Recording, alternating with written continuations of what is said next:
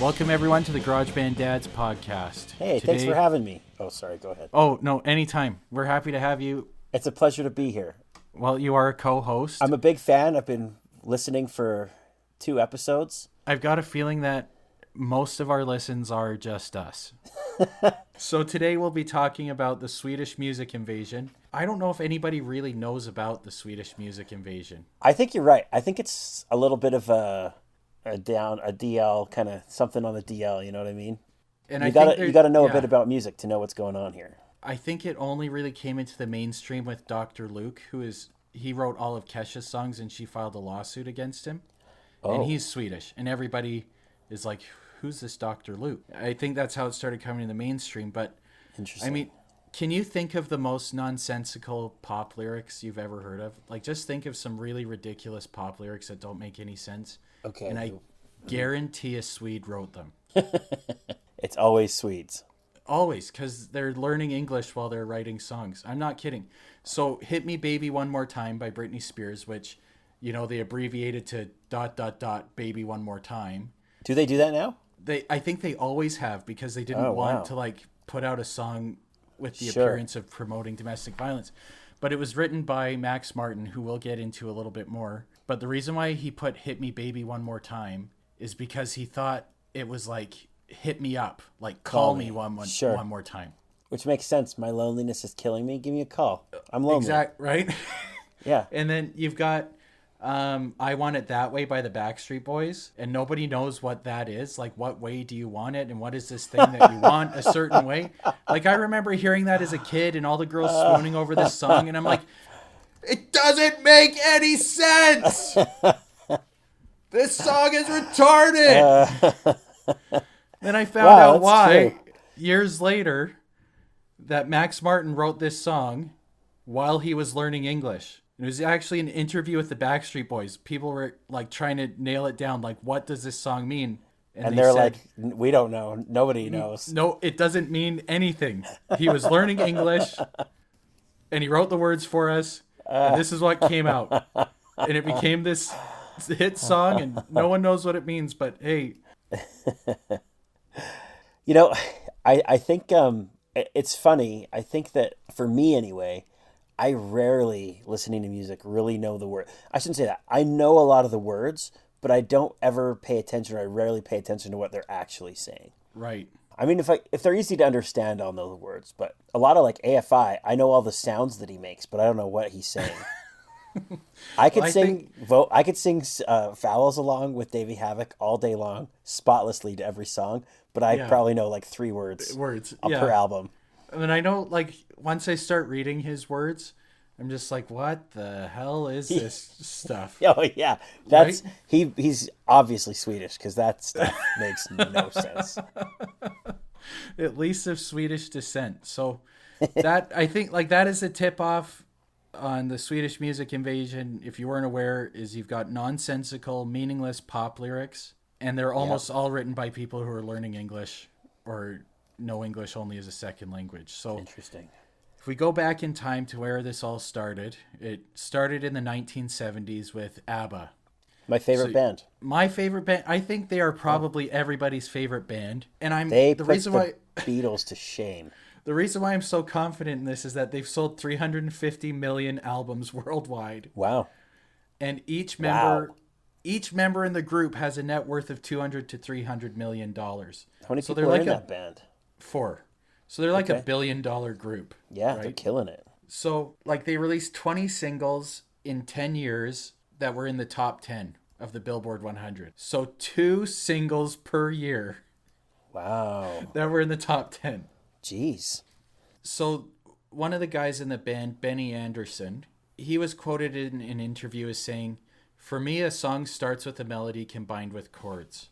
North Americans, we tend to be very, very lyric focused, but the group ABBA, and this kind of transcended all uh, Swedish music, but their focus is we start with melody and we perfect the melody. And then once we have a perfect melody, everything else will just fall into place. I think that's the way to do it. I think you, a good melody supersedes, or it should supersede, powerful lyrics because, like I said, at least for me, I don't know what you're saying, unless Yeah. it, unless it's very clear. I don't know. What about you? Do you listen to lyrics? Do you know I all connect, the words? And... I connect lyrically. Yeah, you do. I do. I, I hmm. don't like my dad's a lot like you. And so what would happen, I think, is him and my mom would be listening to music.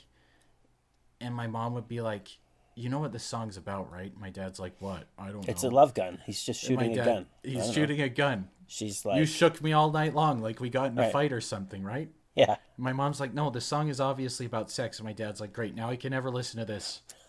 Thanks You a have ruined you've ruined this song for me for life. right? So I know not everybody connects lyrics. I do, you don't. People Hmm. I are don't. different, but I definitely agree like I don't think there's any song where the lyrics have been so good that the melody doesn't matter at all. That's called poetry, which is the worst. The worst. so that's that was ABBA's methodology is they'd focus on the melody, they'd spend hours around a piano perfecting their vocal harmonies Huh. and tuning and layering their vocals. And you know, if I think about the ABBA songs that I know, I can't really think about one individual in the group singing. It's always these layered, harmonized vocals, right? Sure. Yeah. So that was another thing that they had going was these layered vocals, very much like boy band vocals. Like try and pick out one singer in Backstreet Boys or NSYNC, you can't really. It all just kind of sounds like whatever, and then they've got a big chorus with five singers, right? Um, so that yeah, they were hard workers, and there was this guy. His name's Daniel Levitin, and so he has a career to be envious of. He's a neuroscientist, a psychologist, a musician, and a record producer. Wow. And he's an associate professor at McGill. Okay. And he wrote an article on ABBA and why they were so successful. So he says their group vocals it taps into our primitive the group vocals tap into our primitive brain because primitive man would have heard groups of people singing or chanting or yelling or whatever. So we really respond to Group vocals. group vocals. and I think that's what makes like like AFI does a lot of Oh, yeah. vocals, and I know they're Totally. not they're not super popular, but when I hear their gang vocals, I'm like, oh crap, like this is amazing, right? It's woes. They do so many woes. Woes, so many woes, woe on the woes, right? Like Whoa, NOFX, even. Yeah, no NOFX even wrote a song about it, right? they did. woe on the woes. AF, they mentioned AFI in that song. And Offspring. Yeah, in Offspring. Yeah. But I think like you get lots of you get some bands with when you have gang vocals in the chorus and stuff like that, like it it elevates a song to another level. I think. Sure. And this is what this neuroscientist says is the reason why is that that's what primitive man responded to, so it taps into this real primal part of Yeah, it's like a battle cry. exactly right. Totally. So um, the other thing he says they focus on is their either their happy melodies in their happy songs or their sad melodies in their sad songs. They they go for highly emotive melodies and chord progressions. And when you do that, you activate hormones in the body and you, you get a chemical reaction in the brain. So your like your body gets it's almost like a drug fix on the the emotion that the chord progressions and melodies Sure. elicit, right? Yeah. And then the simple lyrics that are easy to go along with, that keeps the song in your head. Because probably everyone is a little bit of both, right? Like you identify with music lyrically. I certainly don't. But I guess I do to a degree. Like I like to know what the lyrics are and I like to sing along. Exactly. And, I think that's true and that's why I know the vowels to every AFI song because cuz like I'm trying to learn the words. yeah, No one can interpret what The the, heck's coming out of that guy's mouth, but yeah, but yeah, you know, I want to, so I I have the sounds down. And so even if those aren't my priority, like knowing the words isn't my priority, I'm more more about the melody. I still want to know the words, and probably the same with anybody, right? If you identify lyrically, you still want that melody. You like that melody, melody, and so if you've got a catchy melody that that uh, physiologically causes emotion in your body, and you can have simple enough lyrics that people can understand them and sing along with it. Now they're part of that battle cry. exactly. So there's this pretty pretty substantial physiological thing happening to get you into that song. And then yeah, so the ABBA approach to music pretty much becomes the template for Swedish rock Mm. and pop music. Like even to this day, Which is just like template. sure, just focus on melody and chord progressions that are gonna get those hormones cranking. Simple lyrics because we don't speak the language anyways. Exactly. It's interesting. I went to a uh, an ASU football game Yeah. a couple years ago with work, and um, it was it was whenever Gangnam Style was new. Right. It had just come out. It was it was still it was still popular, Yeah. and they played that song, and like everyone in the stadium was just going with it, Yeah. and it was it was inspiring. Like how many people that this brought together who would never interact with each other. Most of them would probably hate each other, but this one song comes on and everyone just like I say, that's battle cry. It's just everyone is is fighting together for the same thing, kind of, and it uh, it was it was pretty cool. It was powerful.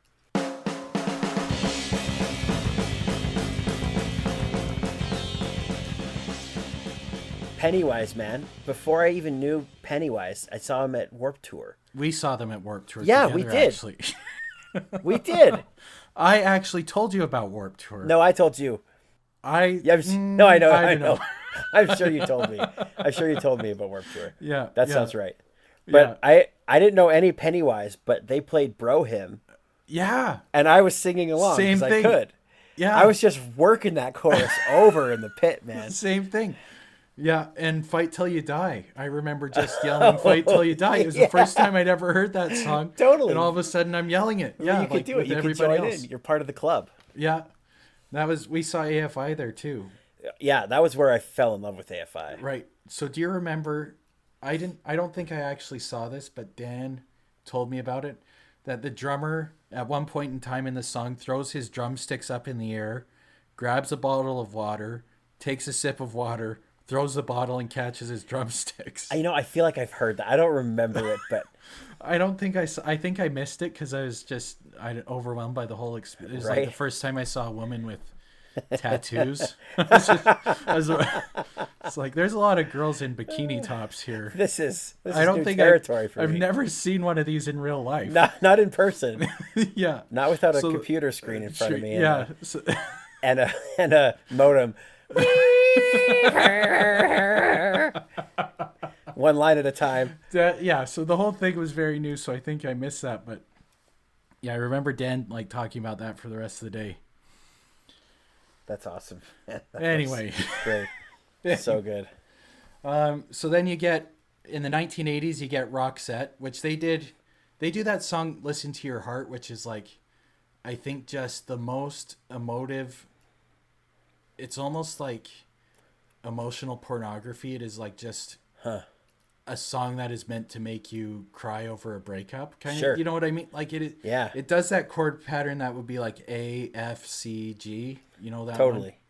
Yeah, and then uh, Europe, the final countdown. They were Swedish. Uh, Oh, the guys, made famous by Gob Bluth. yeah, They were okay before that. they were okay before, but yeah, Joe really brought them into the forefront of popularity. There it is, yeah. And then uh, "Hooked on a Feeling" was redone, was covered by a guy named Blue Swede.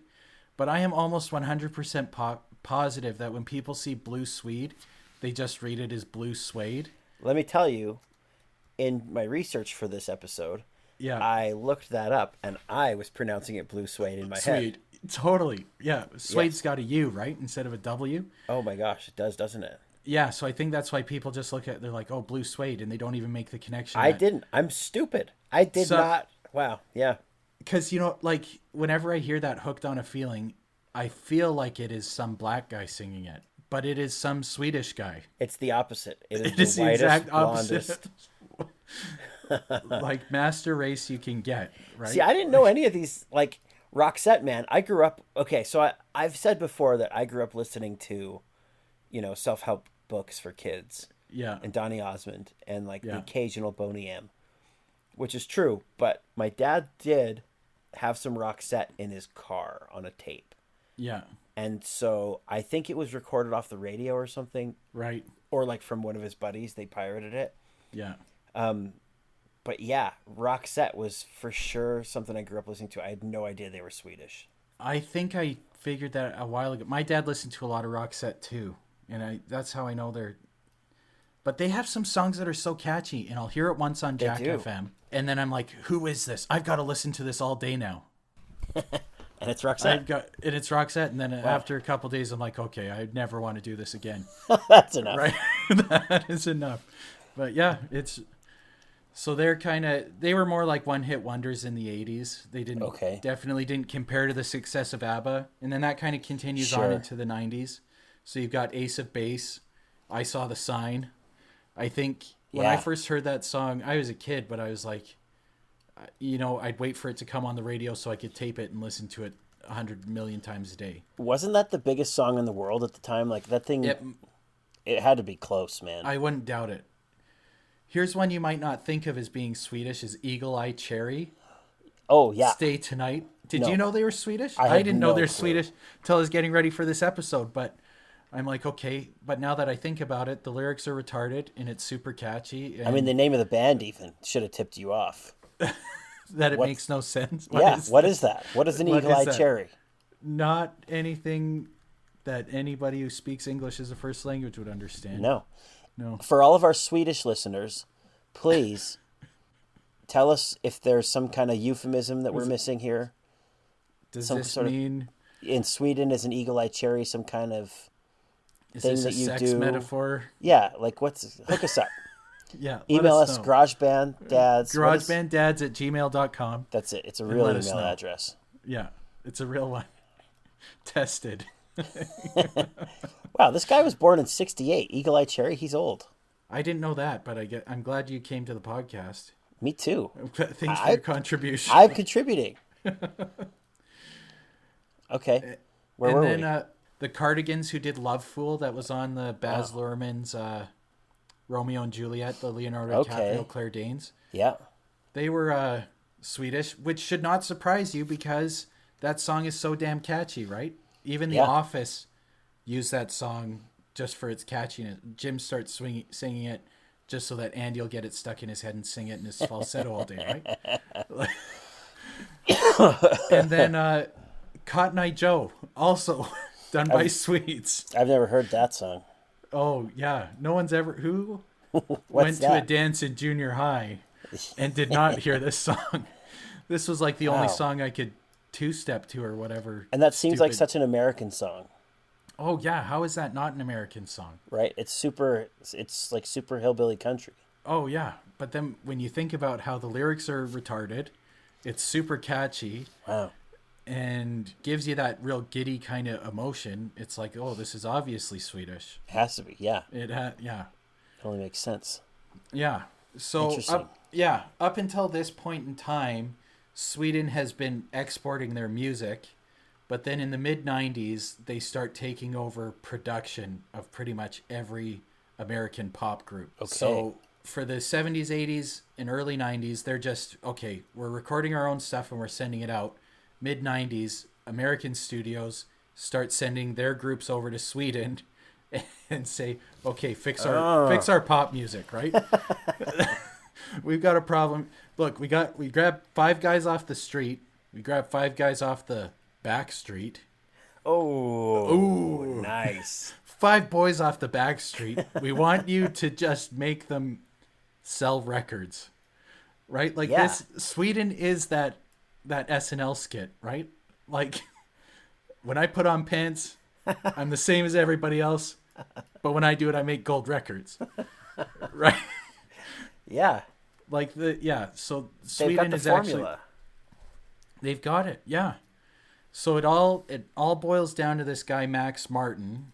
So born in Stockholm, he's in a glam metal band in the 80s called It's Alive That's and they make two albums that aren't very good. But he gets connected with this guy named Denniz Pop and on the outline I've spelled his name exactly how he spells it. Dennis D- Pop. But capital P O capital P.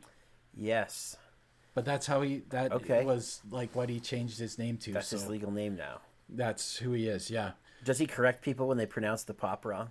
he's dead now, Oh, but so maybe it may rest in peace. rest in Too peace. Too soon. Too soon. Rest in, yeah. He but uh probably if if he could even catch on that they were mispronouncing it. he doesn't speak English. he doesn't speak English. So Denniz has like, Denniz knows the, the the music, the sounds, the melodies that are gonna make the money, but he can't play anything. And so Max Martin is playing in this glam metal band in Denniz's studio, and Denniz is like, "Hmm, I know melody, you know music. Dirty, dirty. Let's get together." At least we think we're funny, right? Maybe at least there's two of us. Maybe this is why they're good with the music because just saying that had a musical quality tone. to it. You know, there's a Well, do you know? Okay, so when I lived in Wales, I found out that like pretty much every choir, you know, every famous choir had Welsh ancestry, and there's something about their accent, and it's the same thing with the Irish, is that their accent naturally gives them this very very powerful singing vocal. oh. Like I met this Irish kid who could just belt it, and I'm like, "How long have you taken music lessons for?" He's like, "Never. I've never in my life had a music lesson." Not even once, let me tell you.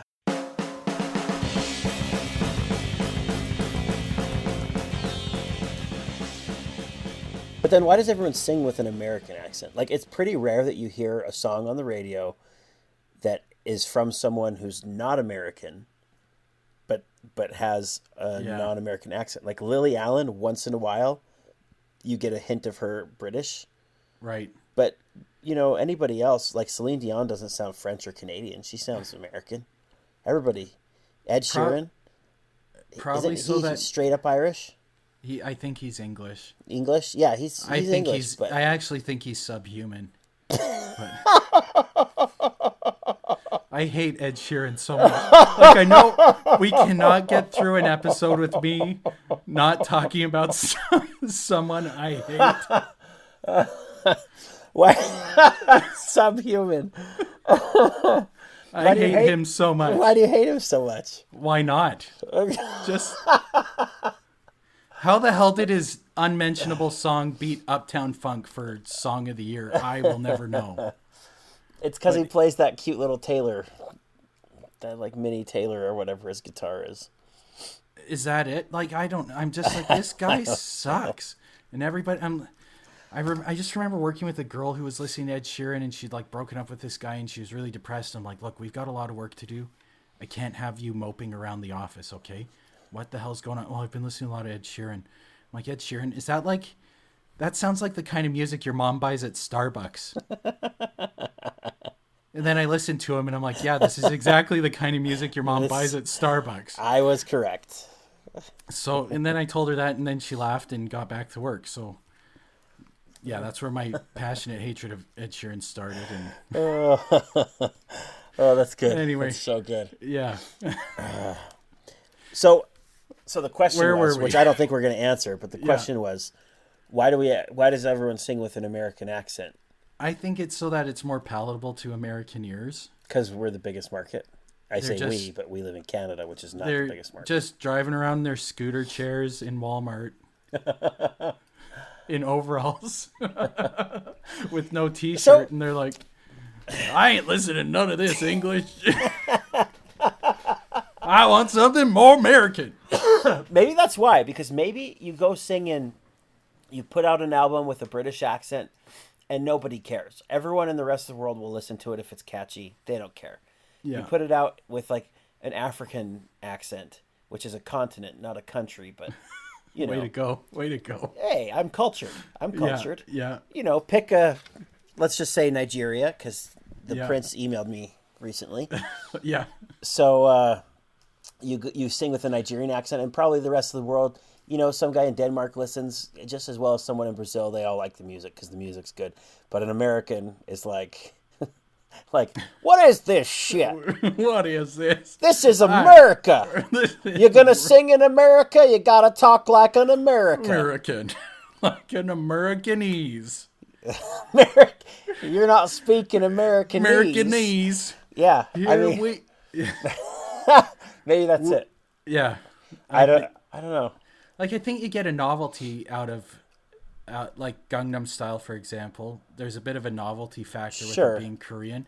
But Psy's been very, very popular in Korea for a very long time, and we haven't cared about him since 2012. No, we gave him 13 one song, whatever, right? maybe And two, it. and then we're done. yeah, you get the novelty factor. That's what I'd say it is. Interesting. Maybe Sinead O'Connor just ruined it But- for everyone by being such a cantankerous woman. And They're like, we're not listening to anything foreign ever Yeah, again. okay, we had enough. Yeah. But then I, so then it, I, it's kind of like movies. I'm, I'm, I'm trying to compare this to movies a little bit, Yeah. where you know in China, the Chinese uh, movie market is like a pretty serious factor when we're making stuff. Yeah, Like uh, the Warcraft movie did pretty bad over here, but they killed it in China, and I think they're making another one. Mm-hmm. And there's a lot of movies, what like Pacific Rim or whatever. There's a bunch of movies that don't do that well here, and if it was just the American market, they probably would not make a sequel. But the everybody in China just ate that crap up, so they're they're making more movies because they're gonna kill it in China. yeah. And is there something to that with the accents that everyone records with? Is that a similar thing Just to make it more popular in another market. Maybe. I would maybe like so. everyone, no one in the world cares what your accent is like except the Americans. Yeah. So we got to sing with an American accent so everyone buys it. That's, we don't want I to would, cut out the Yeah. 350 million people in the United States of freedom. with the. Mo- okay, all right. Where the hell were we in this whole thing? I don't know. think what are we talking okay. about? Sweden? Max Martin and Denniz Pop getting together. Yeah, yeah, yeah. Denniz Okay. Pop. Denniz Pop. okay, so they get together and and they kind of they learn off of each other. And Max uh, Max learns about music production from Denniz, right? And similar to ABBA, Martin's focus is developing the melody, and he dedicates himself to reworking and revising the melody and challenging the melody. And then when the melody's perfect, then you can write the rest of the song. Okay. Huh. So his first chance with American art- artists is with the Backstreet Boys. So and were they I- like brand new? Was this on album one? yeah, like they were just a group of five guys, kind of doing that barbershop quintet a cappella kind of stuff, Okay. and then they get signed with a label, and they say we're sending you to Sweden to make your album. Okay. And their first album actually was huge in Europe for a year before they released it in America. Oh wow. So they were actually yeah, and then so their first two albums came out almost back to back. What actually happened was they wrote about 20 songs cuz the first two albums had about 10 songs each. But they wrote Backstreet's Back as part of that and they're like, "Well, we can't do Backstreet's Back on the first album because that doesn't make any sense. Of course. So we're going to split this into two albums and then we can release Backstreet's Back on the second one." but it was all like within a year that they released these two albums. Interesting. You know, that's funny because I do. I feel like I remember Backstreet's Back, hearing that, and my sisters, you know, like singing it around the house, Yeah. and I was like, "Back from where? Like, I don't know. I remember yeah, Were they I around before this? before- yeah, I remember thinking that too. But the answer is of course because Sweden, right? Like wow.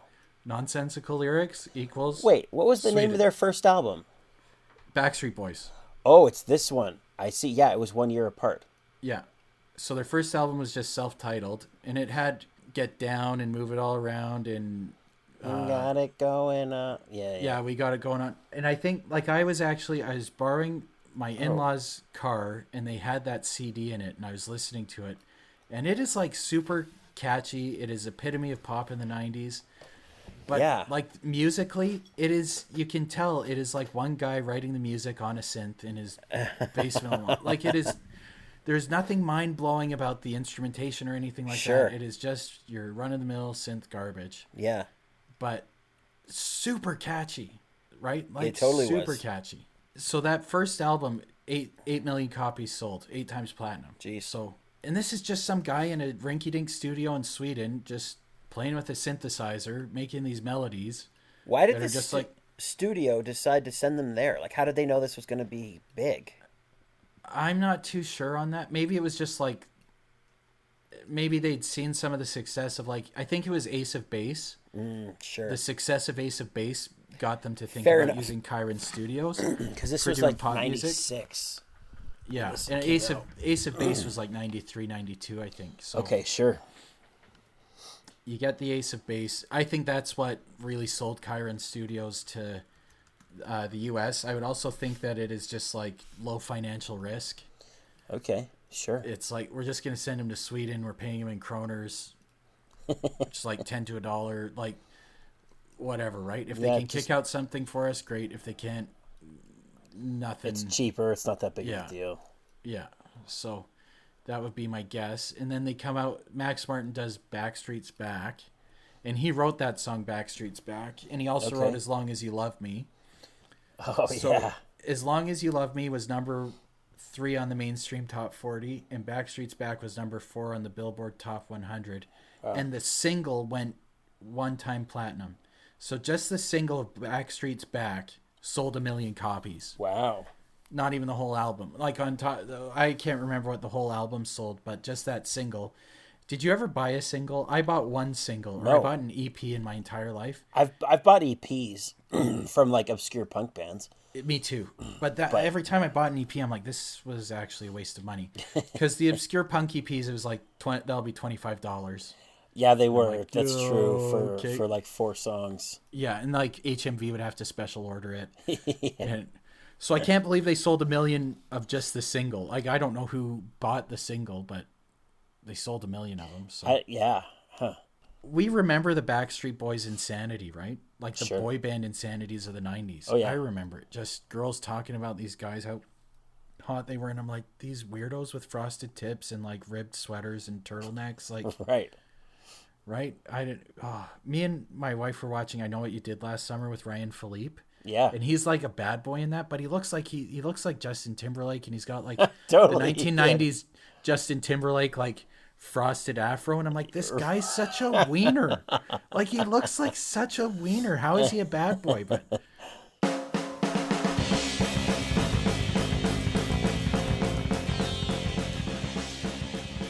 uh, yeah, then he does Backstreet Boys Millennium with, of course, I Want It That Way, which we talked about at the start of the episode and why its lyrics are nonsensical. But yeah, so he ends, he goes on, he works with Britney Spears, he works with NSYNC, he works with Katy Perry, Pink, Kelly Clarkson. And do you do you remember uh, Bon Jovi? Of course. Now name one song Bon Jovi has written since the 80s. Yeah. I, uh, no, I can't do that. How about It's My Life? Do you Yeah. Yeah. Okay. one? I remember that one. Guess who wrote that?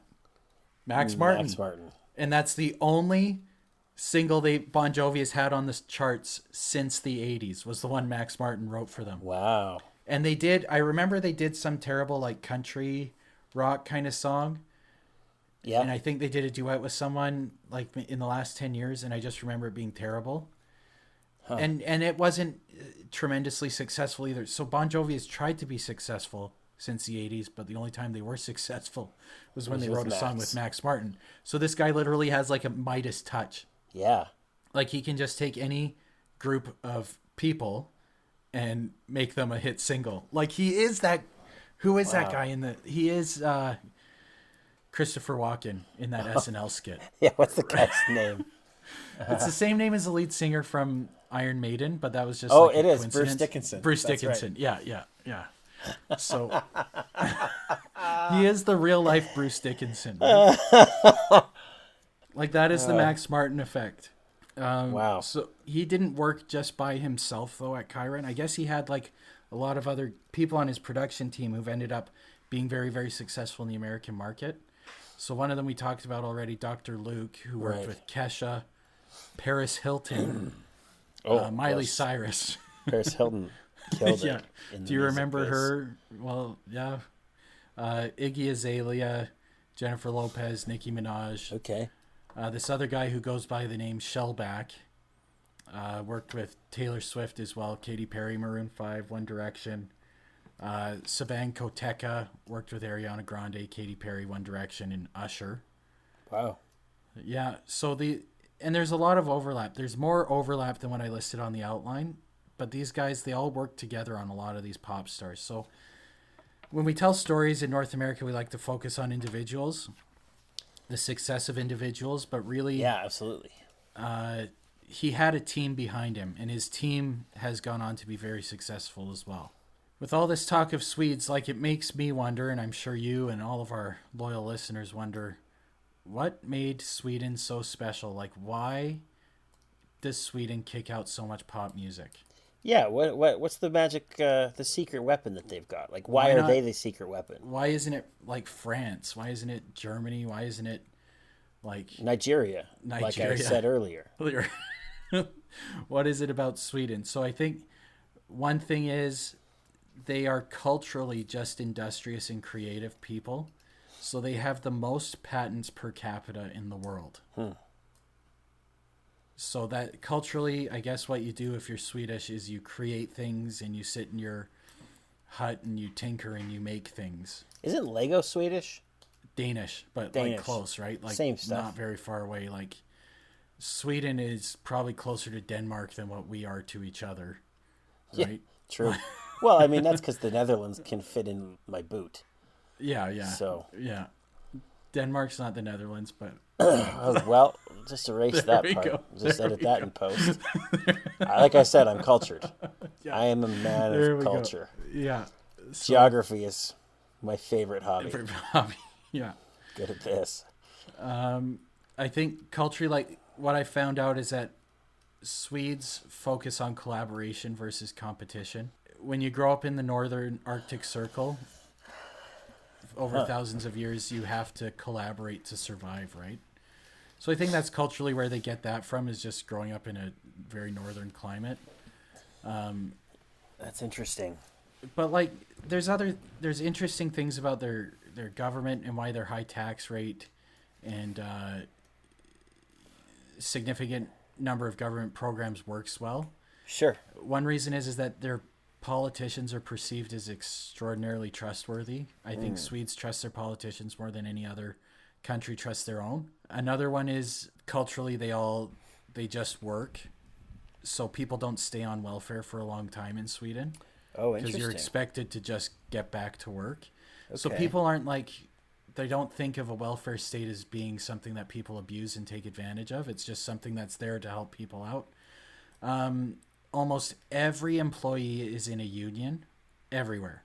Okay. And unions and businesses actually work well together. And you know, I know in America, like North America and Canada, to an extent, like unions are thought of as the Black Death. yeah, right? right. Like it's just like no, we will never unionize, and if you unionize, sell your business or you shut the plant down. But in Sweden, just everybody's unionized, and the unions and the employers they all just get together, and everybody's kind of they work together to get a win-win for the employees and get a win-win for the business. So they're like I just think their approach to most things is collaborative, and so Max Martin he didn't just work on this by himself; he had a production team and they worked together and he groomed other people to write pop music. Sure. Just like how he was groomed and trained by Denniz Pop to write pop music, Right. right? And so it's not about like I have to be successful on top of everybody else. It's like I'm going to be successful and let's get as many other people successful as I can, right? Interesting. it's like the opposite of our episode one. The exact opposite. And I'd say like you look at Stephan Jenkins and you look at Max Martin and all these Swedes and who's more successful? The cutthroat Yeah. a-hole Right. or the guy who wants to work together with people. Mm, yeah. I'd say which which he doesn't even care i mean to some degree about the popularity or about the credit you know because i imagine of all the people listening to this very few of them know who max martin is I know like he has as many number one singles as the Beatles. right And no one knows who he is. No one and I don't think he he, cares. And I think like his net worth is three hundred million. Like he's not he hasn't become poor by doing this. not yet Like it's not yeah, not yet. it's not like he's living in a hole somewhere. He could be very well known if he wanted people to know who he was. Probably he, Right. he may be happy with it you know i he might be just living the dream you know what he is living the dream He is one hundred percent. He hears his music on the radio all the time. He knows Yeah. he's the guy behind it. He knows he's the man. And then he goes to Starbucks and gets a coffee and no one bothers him. No one looks at him. No one asks him for an autograph. No one like throws their soiled underpants at his face.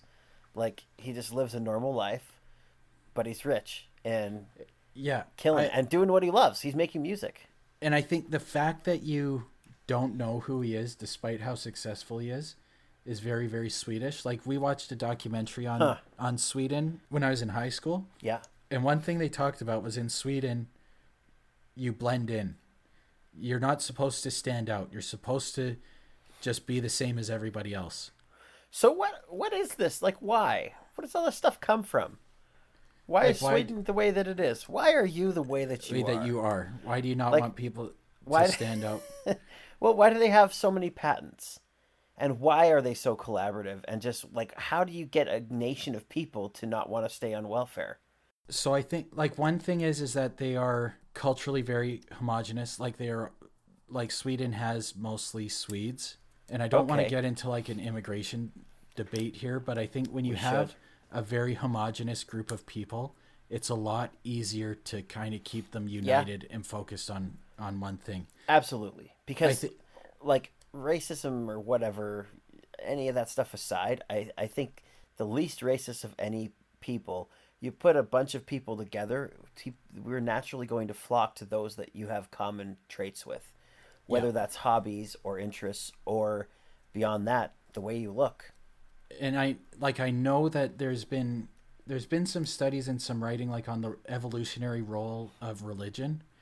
And one thing that religion did and why it's kind of persisted is that it gives it unites a group of people and kind of builds a, a layer of shared Sure. trust in a in a larger group and you can unite very very diverse groups of people Ah, and make your tribe bigger cool. by uniting under a religion. So Yeah, yeah, and yeah. that's just it. So I think when you have a very homogenous group, it's easier to unite that group and it's easier to to achieve things.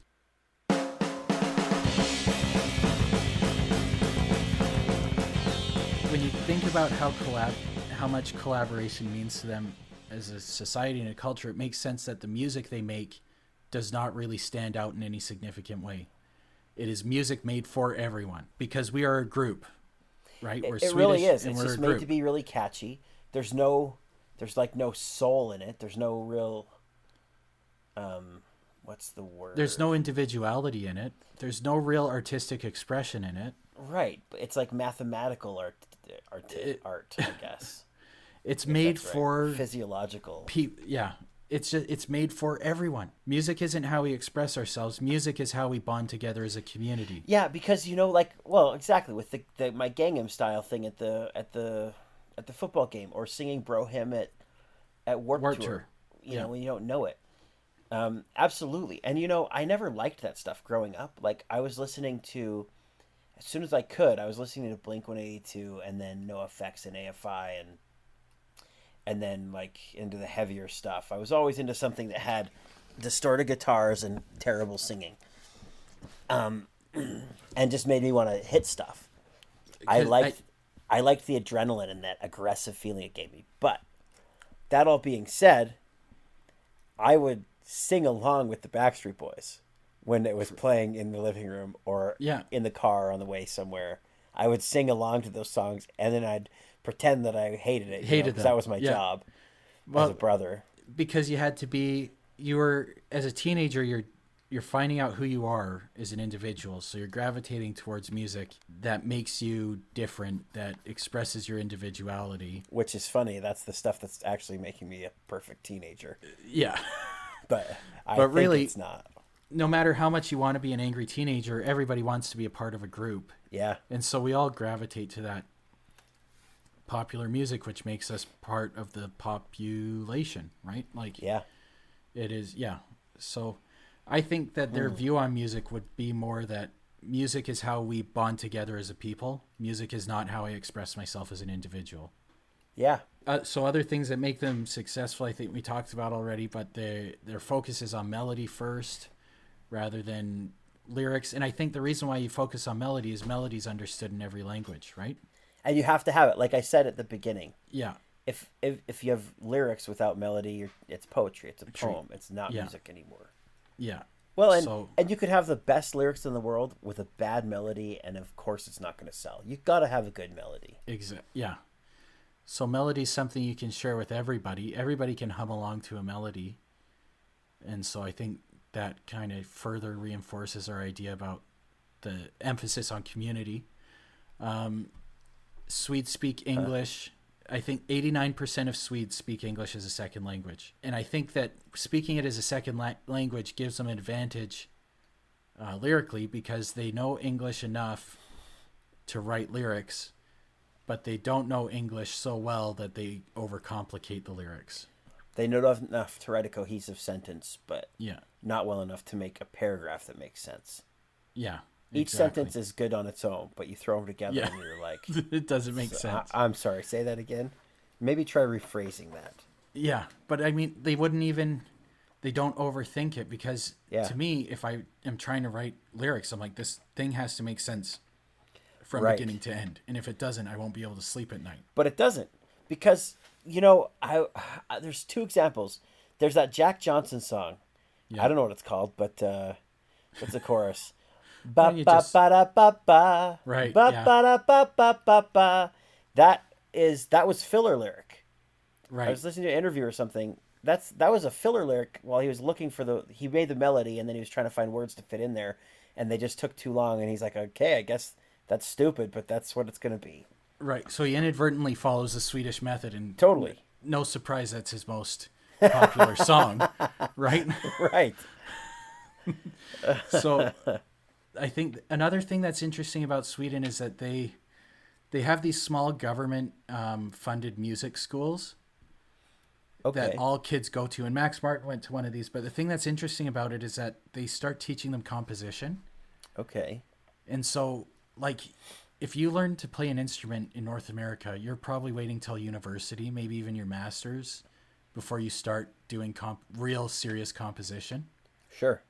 right? It is the American North American method is you learn someone else's music until you can play it perfectly, Right. right? And there is no kind of like everybody I knew a lot of people who played piano and did their Royal Conservatory and I was like, "Have you ever written something?" They're like, "Hell no." Yeah, yeah, Why like there's no I interest in that? that. Yeah, no interest, but I guess so in Sweden in these small little kids schools, they start teaching them like basic composition. Interesting. So it makes me wonder do you think the Swedish method has murdered the creative process of making music? Like they have turned songwriting into a manufacturing industry rather than an artistic one. This is interesting. You know, I mean, possibly. I I could see it definitely making changing things. You know, because at the end of the day, well, ah, this is tough. So many things have changed in the last 20 years. Yeah. you know we have we have spotify and i mean you can write you can write produce and record a pretty good quality record in your basement for Yeah. minimal amounts of money Yeah. you know you buy a macbook and it comes with garageband you go buy a cheap interface and a mic and if you know how to edit you can do a pretty good job with that stuff. Um so there's there's so many more people who have a desire to play music and might have the talent to do it um, that are able to get behind a microphone and push music out. And then they can put it on youtube and they can put it on spotify and like actually push it in front of a lot of people that would never be able to happen before So I think you do get that those viral stars for sure. but that being said I, i think it's still really hard to get big doing that to get noticed for sure. because like, yeah. you're wading through a sea of billions of dollars being thrown out by the record industry and I, in I think. I think now that the record industry has this Swedish formula, I think they're Right. less willing to take a financial risk. Absolutely, it, we see the same thing in movies, right? Mm-hmm.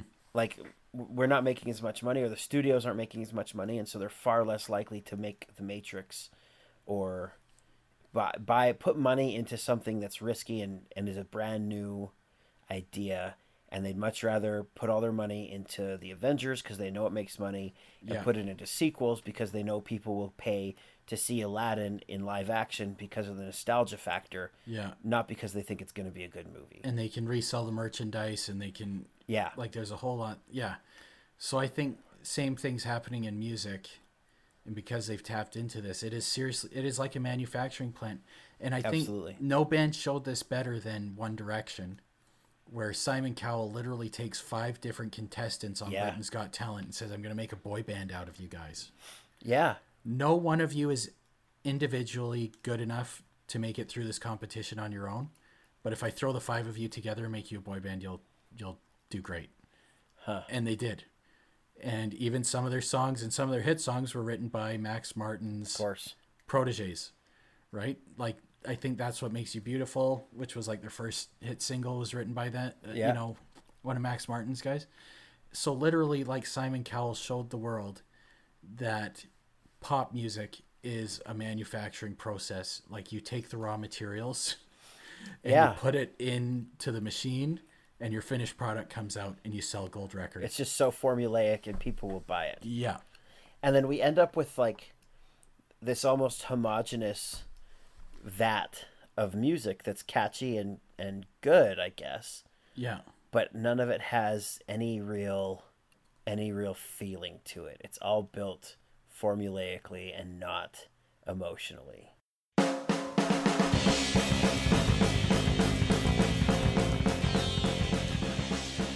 what's the takeaway here? It's teamwork, but really, I think it is refine your process until it is flawless. Huh. Like that's the real. If you have a flawless Yeah. process, if you can streamline your processes in your business or whatever it is, like refine and simplify your processes, and then you can just sit back and you're on easy street. Sure. Teach people how to do it. Yeah. Okay, you know what? I agree with that. I have one Yeah. more example here, unrelated. Uh, selling alarm systems door to door. Yeah. I was not great at it, but I had a really good trainer, and he didn't teach. You know, I've been doing sales for over a decade, Yeah. and like I've seen one person who was good at training. Everywhere else I've gone, when I was selling cars, I had t- you know I sold cars at two different dealerships, and they had both of them told me they have great training. They didn't have good training. They had no training. The training was Yeah. like, watch me sell a car, and then go do that. yeah. Like uh, that's, that doesn't help me at all. There's nothing Yeah. technical there. They just say, yeah, just talk to them and you know be their friend and sell yourself and be excited. Like that doesn't help. Yeah. So my alarm trainer, he would sit us down and we would role play. Okay, when you stand on the door, stand this far away, face your body in this direction. When they answer the door, say this, and Right. uh, and he's like, and so you you'd repeat what he says, but you like say it. You say the same thing, but in your own words. And he's like, no, no, no, yeah. no, no. You say this word for word, and we would Right. memorize a script Right. for like the entire sale. You would memorize a script, yeah. and you'd sell. Right. You just like everyone sells like that. Well, you know what? Like one thing I've observed, and even like as I try to delegate more and stuff like that, is there's a lot of my job working in a small business where a lot of things just I did them, mm-hmm. and as I'm trying to delegate them, I'm realizing I need to organize this and build a process around it so that someone else can do it. Yeah. Because just doing it my own way, if I keep doing it my own way, I will do this forever Right. because I can never delegate my judgment Because no, and no one else can do it. no one can do it the way I'm doing it. And I Yeah. might, I'm, I have some things that look to an outsider like disorganized, but it's organized to me. And I'm realizing like if I don't simplify this, I can't get this off my plate ever. And I was talking to a coworker about this. I said, disorganized people are people who like to do their job and never want to do another job. Because if you reduce and simplify your job to a few processes, you can say, okay, I'm ready for something more. Give me something else because everything that you had me do before, I've simplified it so that an idiot can do it. And you Yeah. can hire anybody else to do what I was doing before because I've made it that easy. But if you keep things disorganized, it's always like, no, I've got, I've, I'm the only one who can do this. And so in some ways, you've got a safety blanket because you feel like I've made myself irreplaceable to the company. Sure. But the reason why I've made myself irreplaceable is because I'm disorganized and inefficient. Right.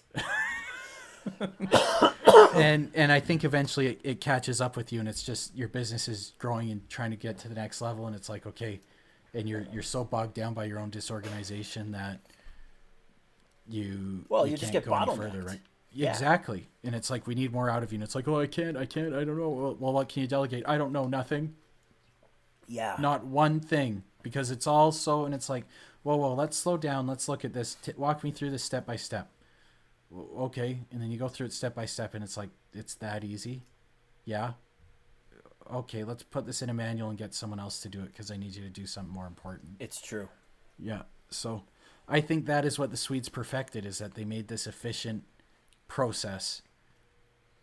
And it, like it starts and you see it start with ABBA and it pretty much follows every other Swedish group.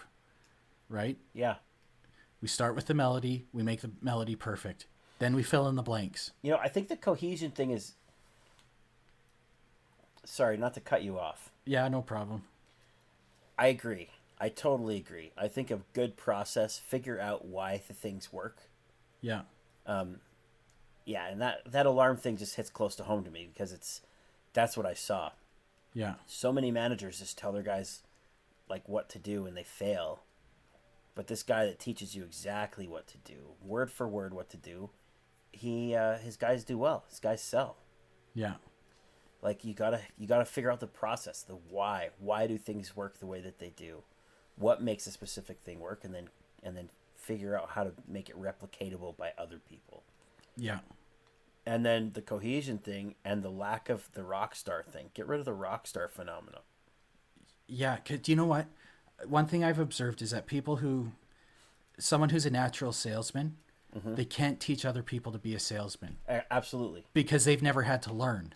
right. They Right. just they're good at it. People who are highly detail oriented, they can't teach other people how to be detail oriented because they've never had to think about like like that's The something mechanics so- of it. in my profession, I'm very, very undetailed, but I had to learn how to become detailed. And it was a huge struggle for me because people just tell me, well, Andrew, you lack attention to detail. And I'd be like, okay, like, how do I fix that? Well, you just need to pay attention. I'm like, I feel like I'm doing that. I'm not. That's not how. I'm, I'm doing that. In my mind, I am doing that. And I feel like I'm working really, really hard on it, but it's not working. So Tim Ferriss, he says that you want to. You don't want to talk to the the guy who's the best at what he does Yeah. because if you ask Michael Phelps how to to teach you how to swim, Yeah. he doesn't know. He's just Exact- he's yeah. got long arms. He just swims. Yeah. and he's just really good. So he Yeah. picked a different swimmer, and I don't know the name of the guy, but he says he's short and he has short arms, and he's like, I, I don't know. He, there's a, a bunch of things going against him that should Yeah. make him not a good swimmer. And he's Yeah. not a gold medal; he's like a silver, bronze medalist. But he has figured out how to defy the odds and become exceptional despite the uh, despite despite The the, odds. limitations, The yeah. limitations, yeah. And so those are the people that you want to learn from. yeah. Absolutely. The people that have had to work at it and figured out all the little secrets. Yeah, for sure. So, team cohesion, get your team working well together. Yeah. Quit, quit trying to. I mean, a lot of this, which we've talked about before a couple times, and maybe this is a thing I. Maybe it keeps coming up because I need to work on it, but but forget the pride thing. All right, I think we've hit our limit. I think that's good Yeah. for uh, for a wrap. So thanks everybody for listening. Thanks a lot. If you uh, if you found us offensive when we talked about Swedes and their English as a second language skill, please write us hate mail. We'd love to read it. Irish too. dads, There was the Irish, negative, negativity about the Irish. all white, all white people, Yeah. which I feel less bad about. I did bring up the know- Nigeria thing. but it wasn't in a negative way. I, I don't think it was. I don't think so But either. maybe so I'll get flack for that. I hope I you- do. I would love I- to get some flack from I somebody. I would love somebody to just give a damn. So please write us a review. GarageBandDads at gmail.com. Thanks for listening. Have yourself a good day or night, whatever it is for you.